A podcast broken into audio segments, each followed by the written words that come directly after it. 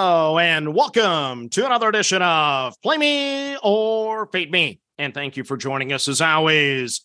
And that's a winner. Yes, you can make it back to back to back to back to back winning days on the podcast. And we're not going to change the routine. We start with a coin flip game. It's a good one in the Big East. It's Providence at Xavier. Survey says tails. Give me the home team. I'm on the Musketeers minus the three and a half against the Friars. So the coin hit yet again on Tuesday. The coin had Arkansas minus the three and a half against Texas A and M. That is seven consecutive wins for the coin. I've once again done this podcast for almost six hundred episodes. I have one seven-day winning streak. The coin, first ever appearance, is seven and oh. You can't make this stuff up. Let's recap the winning card for Tuesday. We run the table with the handicap. We cash on Davidson plus the three. We cash on Kansas minus the seven. We cash on a depleted T C U minus the three. We cash on Wyoming minus the three and a half. On Twitter, thank you for the votes and thank you for the winner. You back T C U, so I get to cash on the Horned Frogs twice. So we're all winning. The coin has hit seven straight days. I've won five consecutive days, and your vote on Twitter has also won five straight days. This is a lot of fun when we win, guys. Then Arkansas, once again, cashes for us. I made two mistakes with the O P P plays. I lose on Buffalo and Quinnipiac. We had two on-field winning wagers. We should have won four units. We win two units. We make forty bucks. I'm not going to complain, though. That's five straight winning days. Let's try to make it number six. So I'm not a smart guy, but on Tuesday, we had a strategy. We played four teams that lost to their opponent the first time, and they were at home this time around. I'm just going to do the same thing again today. So we start in the Big East. It is Saint John's minus the one against Seton Hall. So in the first meeting, Seton Hall won eighty-eight to sixty-six. The Hall shot fifty-four percent in that game. Out-rebounded the Johnnies by ten. Meanwhile, Saint John's was a dreadful four of eighteen from beyond the arc. They always talk about how teams tend to improve in the second half of the season under a new head coach. Well, Seton Hall and Coach Holloway appear to be improving. They have things headed in the right direction. The Pirates have won six of eight games with the lone losses during that stretch against Creighton and Marquette, two very good teams. The Hall is now six and five in the Big East. Saint John's is just four and seven.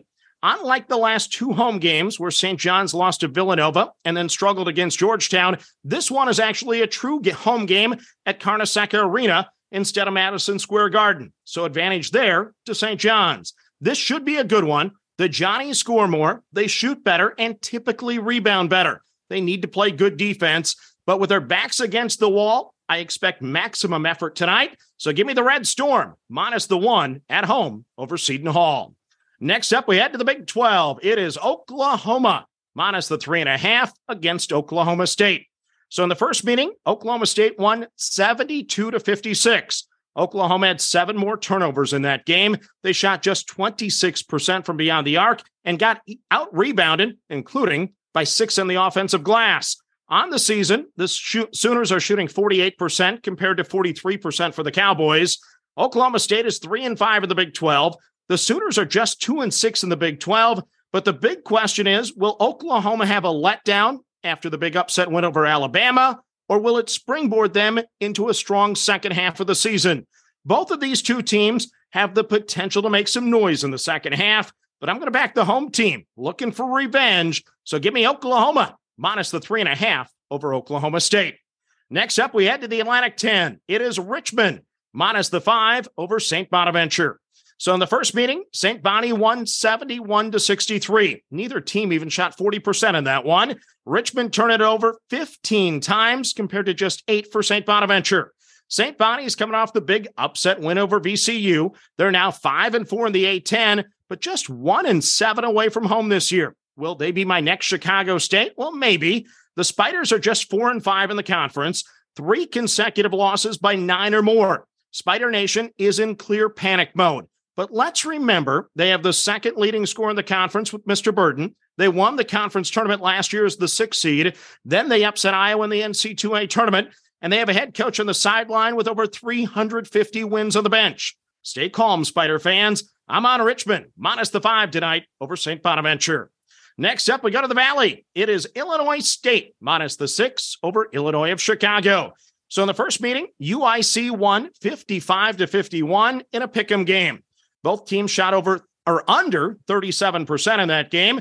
Illinois State was just three of seventeen from beyond the arc. U I C got to the line ten more times, but Illinois State won the glass by ten, including gaining twelve offensive rebounds. The Flames have lost nine consecutive games, and they're currently just one and eleven in the Missouri Valley. Illinois State ended their four-game losing streak with an impressive win over Southern Illinois last time out, to up their mark to four and eight in the conference. We might be starting to see the progress with the Redbirds under their first-year head coach. They took Bradley to overtime on the road. They beat Missouri State, and then, of course, they have that win over Southern Illinois. Recent form favors the Redbirds. Revenge favors the Redbirds. Offensive rebounding favors the Redbirds. Home court, you add it up. I'm on Illinois State, minus the six over Illinois of Chicago. Then a bonus game here for you. It is our conference tournament revenge angle. Currently eleven and nine so far with three plays to go. In the W A C conference, we're on Seattle U, minus the seven over Abilene Christian. So number six, Abilene Christian, upset number two, Seattle U, seventy-eight seventy-six in the semifinals last year. This year, Seattle U is seven and two in the W A C. Abilene Christian is only three and six. So I'm on the Redhawks at home, minus the seven in this revenge spot. So let's recap your card for a Wednesday. We're on Saint John's, minus the one over Seton Hall. We're on Oklahoma, minus the three and a half over Oklahoma State. I'm on Richmond, minus the five over Saint Bonaventure. I'm on Illinois State, minus the six against Illinois of Chicago. Your revenge play in the W A C. I'm on Seattle U, minus the seven over Abilene Christian. So a lot of favorites there. And then the coin flip, it is Providence and Xavier, and we're on Xavier, minus the three and a half over Providence. So that's your card for a Wednesday. As always, manage that bankroll. Don't chase money. Have fun, and let's cash some tickets together. Good luck, everyone.